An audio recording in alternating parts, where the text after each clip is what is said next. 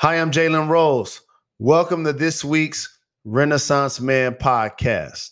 This week's theme is appreciate your position while plotting your promotion, featuring Rose Rick Ross. Let's go.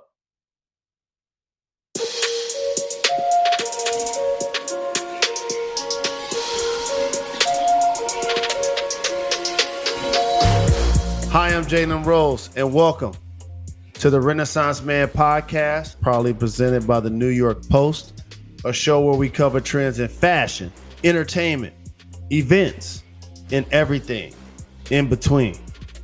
Read the column every Thursday. Check us out on YouTube every Thursday. Leave a comment. Tell a friend to tell a friend. Thank you, thank you, thank you. You're far too kind. Appreciate your position while plotting your promotion. So imagine you're a member of the Fab Five, the starting point guard, team MVP, leading scorer, six eight point guard, following in the footsteps of Earvin Magic Johnson. Show up at the draft, red suit, white stripes, red Mauri Gators, ball head, and you don't go in the top three? They don't pick you in the top five. You don't get drafted in the top seven. Oh no, you fall out of the top 10. In my mind, I was appreciating my position because I was at the NBA draft, but I was plotting my promotion because once I fell out of the top 10, I knew I had to put in work. And all of a sudden, the Denver Nuggets, Bernie Bickerstaff, that squad drafted me. Played my first two years there. Three coaches my rookie season. Started off with Dan Issel, had some personal issues, stepped down during the season. Gene Littles, assistant coach, stepped in. Got love for him. I come back my sophomore year, I'm balling, we balling make it to the playoffs, losing the first round to the San Antonio Spurs and MVP David Robinson. But this where it get crazy. I get traded that off season. I'll never forget. I was driving back and forth, listening to Mobb Deep, Street Life. I was getting traded to the Pacers. It's time to go do work. They got Reggie Miller on the squad great shooter. I'm a really good passer, playmaker. We about to be the best backcourt in the league. At least that's what I'm telling myself. I get to the squad. Head coach Larry Brown wasn't a Jalen Rose fan. He was gonna make sure that I got multiple DNPs that season. Did not play. Coach's decision. That happened.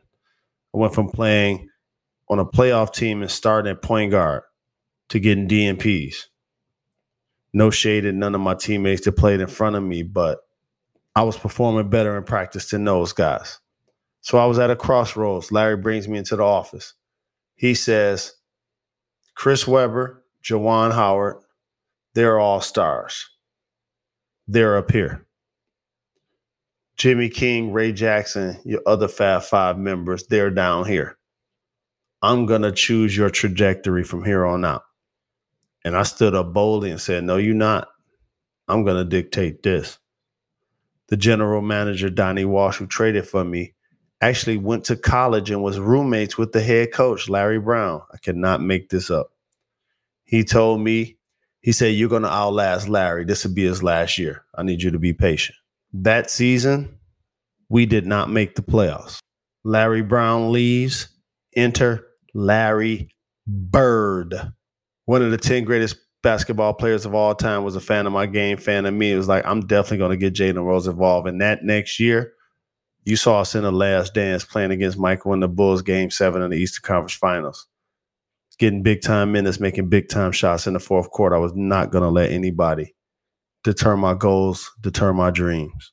And that off season, I scored a maximum NBA contract. There was an NBA owner that looked at me and said, Hey, Jalen, I'm going to give you as much money as I can to play basketball. And you know what I did? I said, I'll take it immediately. And so leading a team and scoring in 2000, getting a maximum deal, going out, putting up big numbers and playing well the next few years, I validated myself as something that you hope to be. Of course, everybody wants to be a multi time champion, all NBA, all star, all star MVP. But most people are really fortunate if they ever get called this word veteran. My next guest is a friend of mine, and he's been appreciating his position while plotting his promotion for a really long time. You know how I know? That's actually one of his rap lyrics that I repeat constantly. Please welcome rapper, entrepreneur, Rick Ross.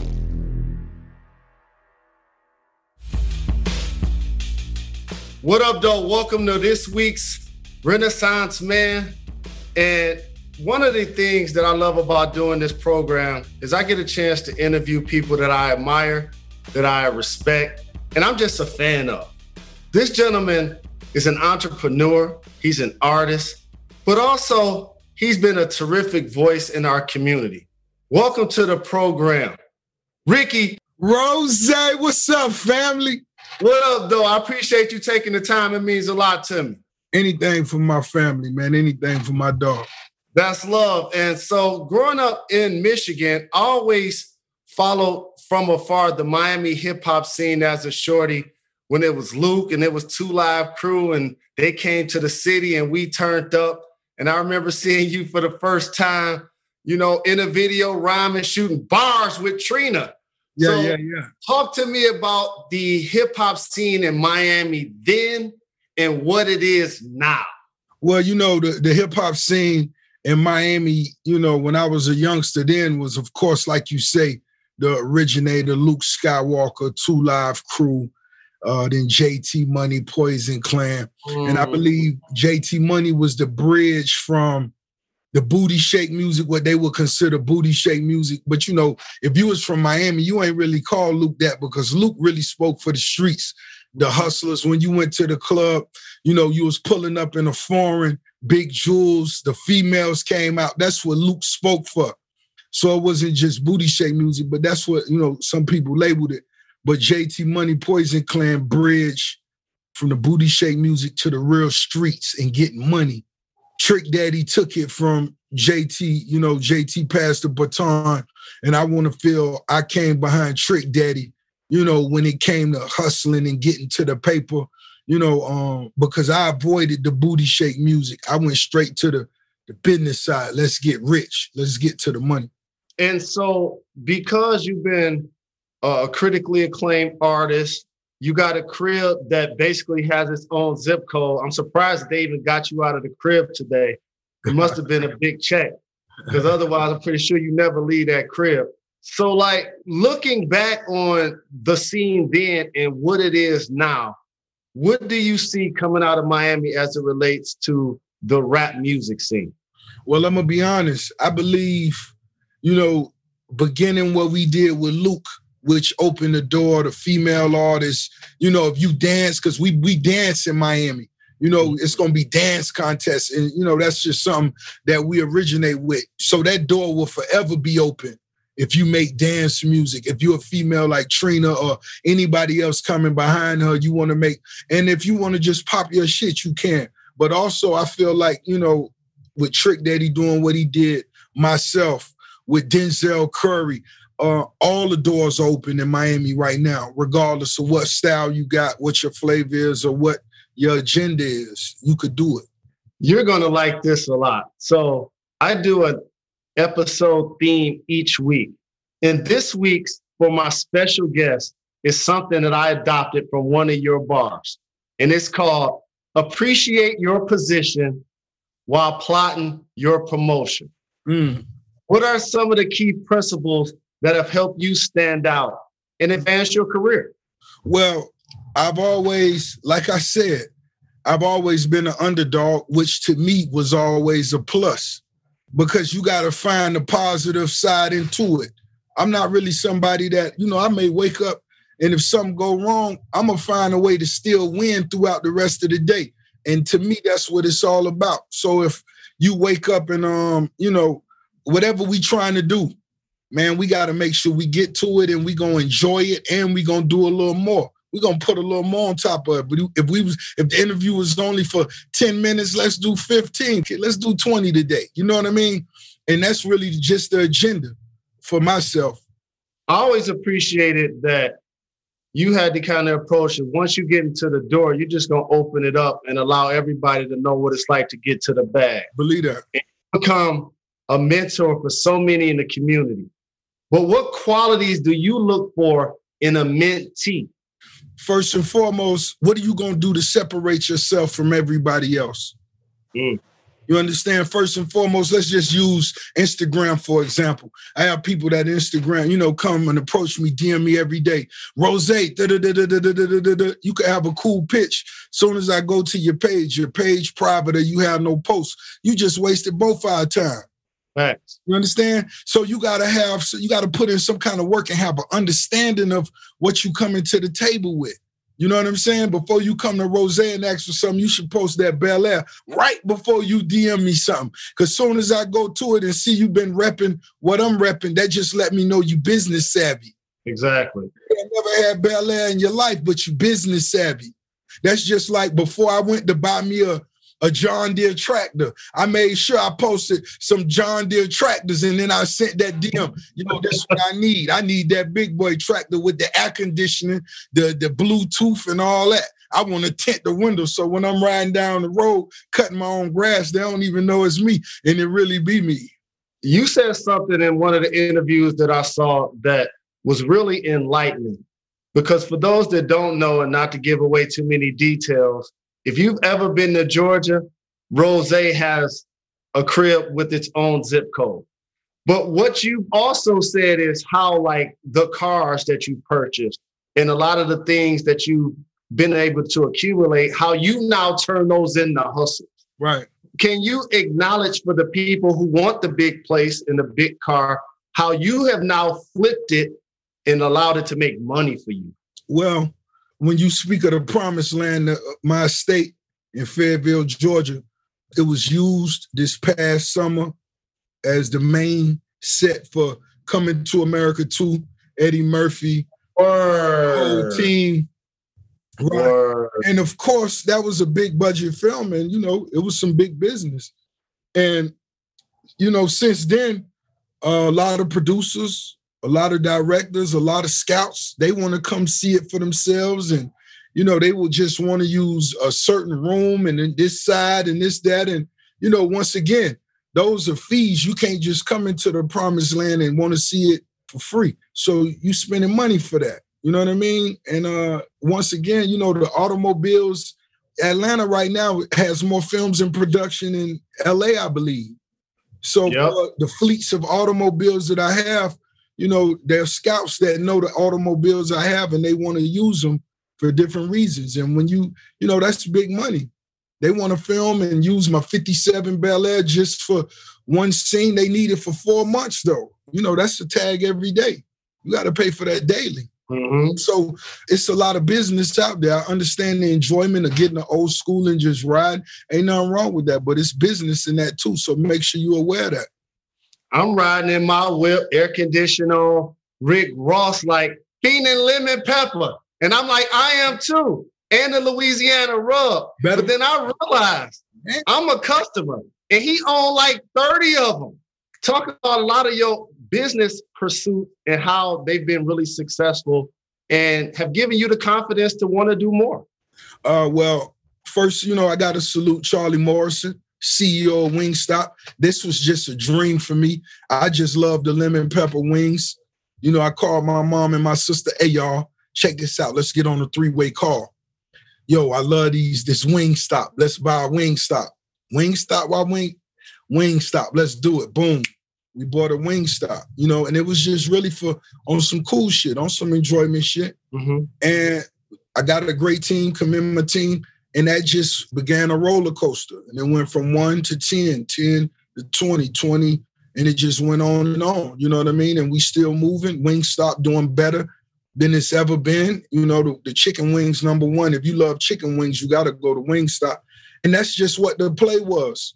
Then as a high school, you know, athlete, we used to go to checkers up the street, up the street from my high school. You know, I, I started with that checkers. Boom, checkers. Here we go. And, you know, it's just one of those things. I just told myself I wanted to put myself in a position that even after, whenever I decide to start making music or whatever it is I'm doing, we're going to be getting money just like we was on, you know, on top of our game, if not even more. And that's the position we in right now. The day we just launched, we just premiered the my bag of potato chips with official rap snacks. Dope. Yeah, yeah, most definitely. Of course, the the the Belaire, the Bumbu. You know, one time for Gate City Athletics, our sports agency, and it's the game that we bring into the athletes as well. It's all about investments and putting yourself in in a position of power that you straight for life. Coming from the hood, I needed to get used to like strangers approaching me or like dudes driving down the street and like stopping the car and or even sometimes like want to get out of the car and come like run to take a picture with me or something like I wasn't used to that, right? Or just like I wasn't used to like trying to help people eat. And then those be the same people that kind of turn their back on you where they feel like they can't eat off of you anymore. So being from the same a similar background as mine, what was something you wasn't prepared for as you became successful? I mean, it's a lot of different things I wasn't prepared for. It's a level of greed, it's a level of selfishness, you know, and that was something that I actually just experienced. It's really a small thing to a giant, but this past holiday season, you know, I got, you know, I got homeboys that's no longer here. I got homeboys that passed away, homeboys mm-hmm. that's incarcerated and you know I do my best. And I and one particular homeboy that's no longer here, I seen his kids. You know, I showed love to his kids, and you know they posted the picture or whatever. And I came across you know some other members of his family. You know, a week or two later. You know, and instead of them, you know, I would think, you know, if something was to happen to me or something was to happen to you know, you would think they say, yo, that was love. I'm glad you seen all them and I saw the photo, I saw the vibe. Cause you know, to me, it's just about the love and just making sure they watching them. It ain't about applauding me. I don't do it for the applause. But you know, it's just amazing sometimes when you see somebody, I ain't worrying about that, but what's up with me? You know, and I never right. had a relationship with you. You know what I'm saying? Right. You know, dead and gone now. You know what I mean?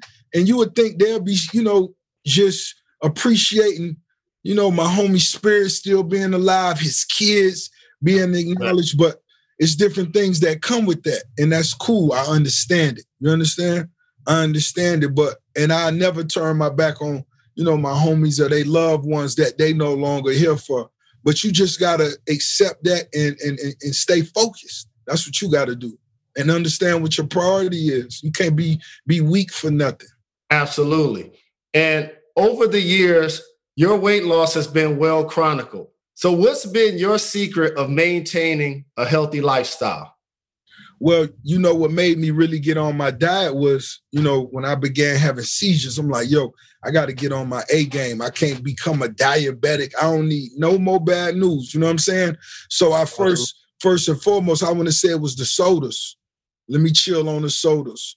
Let me cut back some of the sugar. Let me cut back some of the carbs, some of the rice, some of the, you know, and I still treat myself to what I do because that's just how the boss move. But as a whole, instead of waking up with the T-bone and the five pancakes, you know, I just had to cut back a lot of things. Now I show them in the morning. I do the drizzle, turkey sausage, your omelet, you know, a glass of champagne, and I keep it moving. Absolutely. So growing up, and wanting the rich house right. and wanting the fame and all of the things that came with celebrity and chasing my goals and pretty sure for you chasing your goals. But now you're a veteran in the game. What does being rich mean to you now? Well to me i know for me personally security is what wealth brings to the table. And that's one of the things that mean the most to me security because mm-hmm. when you're in a secure place, your decision making is on another level. Mm-hmm. You don't have to roll those dice that you used to. You don't have to gamble as much as you used to. You're in a secure place. So once again, your decision making you make, you know, it's extremely important. You know what I mean? And and you don't gotta roll the dice as much, you know. And to me, that's what wealth is about. And putting your kids in that same position. You know, that's that's after you establish that, that should be your next goal. Putting your kids in that same position where they ain't got to roll those dice. Well, it's been an honor for me to have the biggest boss, Ricky Rose, on the show. Before I let you get out of here, I have a rapid fire segment that I call Gone in 60 Seconds. If you don't mind, let's get right to it. Let's go. I hear that you're an avid lover of vintage video games. What's your favorite video game of all time? Tecmo Bowl. Classic. Bo Jackson, unstoppable. Up, down, up, down, all the way through the tunnel all day. Believe that. Believe Your that. Miami Heat made the, the NBA Finals last year, and I know you was pumped. But other than those guys on your roster, who got next? Who got next on the Heat? Absolutely, on your Heat. Mm, man, we could say Herro. I figured you say that, Rose. Yeah. Hey, uh, he can ball, man. Shoot the three, finish Yeah. at the pole. He got Yeah, heart. Andre got heart too. He got heart. I've been paying attention that you always rock some fly shades. What's your favorite sunglass designer? Mm. Independent, I'm gonna say vintage frames. That's my homie out of Canada, most definitely. And when it come to mm, the classics, I'm gonna say Cartier. Last but not least, I remember being in Toronto one time and I was just having one of those days, Rose. So I just went to the mall and I bought a Vertu phone and it was 15,000. It's supposed to have its own concierge and all of these plugs and I never used it. It was a waste of money. So what is one of the worst things that you've spent money on? Mm. Ah, let me see. Let me see. Now this this is a different type of question for Rose because we usually, even if it's you know, even if it's some different type of shit. so I purchased an eighty thousand dollar horse. Mm. Did you race the horse? Was it for personal use? It was just for personal use, and when I say that dollar figure, sometimes people, you know, mother say eighty thousand dollars, and what what may be the cherry on top is I forgot the type of horse it was. Of course you did. well, I appreciate you, my brother. You a living legend in the game with so very much more to give on and off wax. I'm going to write a, an amazing column about you and all of the things that you're accomplishing in the New York Post, as well as put out this podcast for all of the people to appreciate your greatness. I appreciate you, my brother. Thanks a lot. Man, I, I thank you for having me, brother. And anytime you need me, Rose here, you heard? Done and done. All love. Much love for life. For sure. Yeah. Last, last call. This week's last call is about the importance of having a side hustle. You know today's guest, Rose Rick Ross, probably as a rapper, but he has various side hustles that bring in substantial revenue. Making a little extra cash on the side can also help alleviate some financial stress, making your day to day happier rather than filled with worry about making ends meet. And hey, if you want to use that money to treat yourself, go for it. Your side hustle is all about you doing you. Side hustles are empowering. They can help you pay off debt, or that extra income can help you build wealth. And who knows, maybe your side hustle can turn out to be something that you love. Always remember the dream is free, but the hustle is sold separately. See you next week.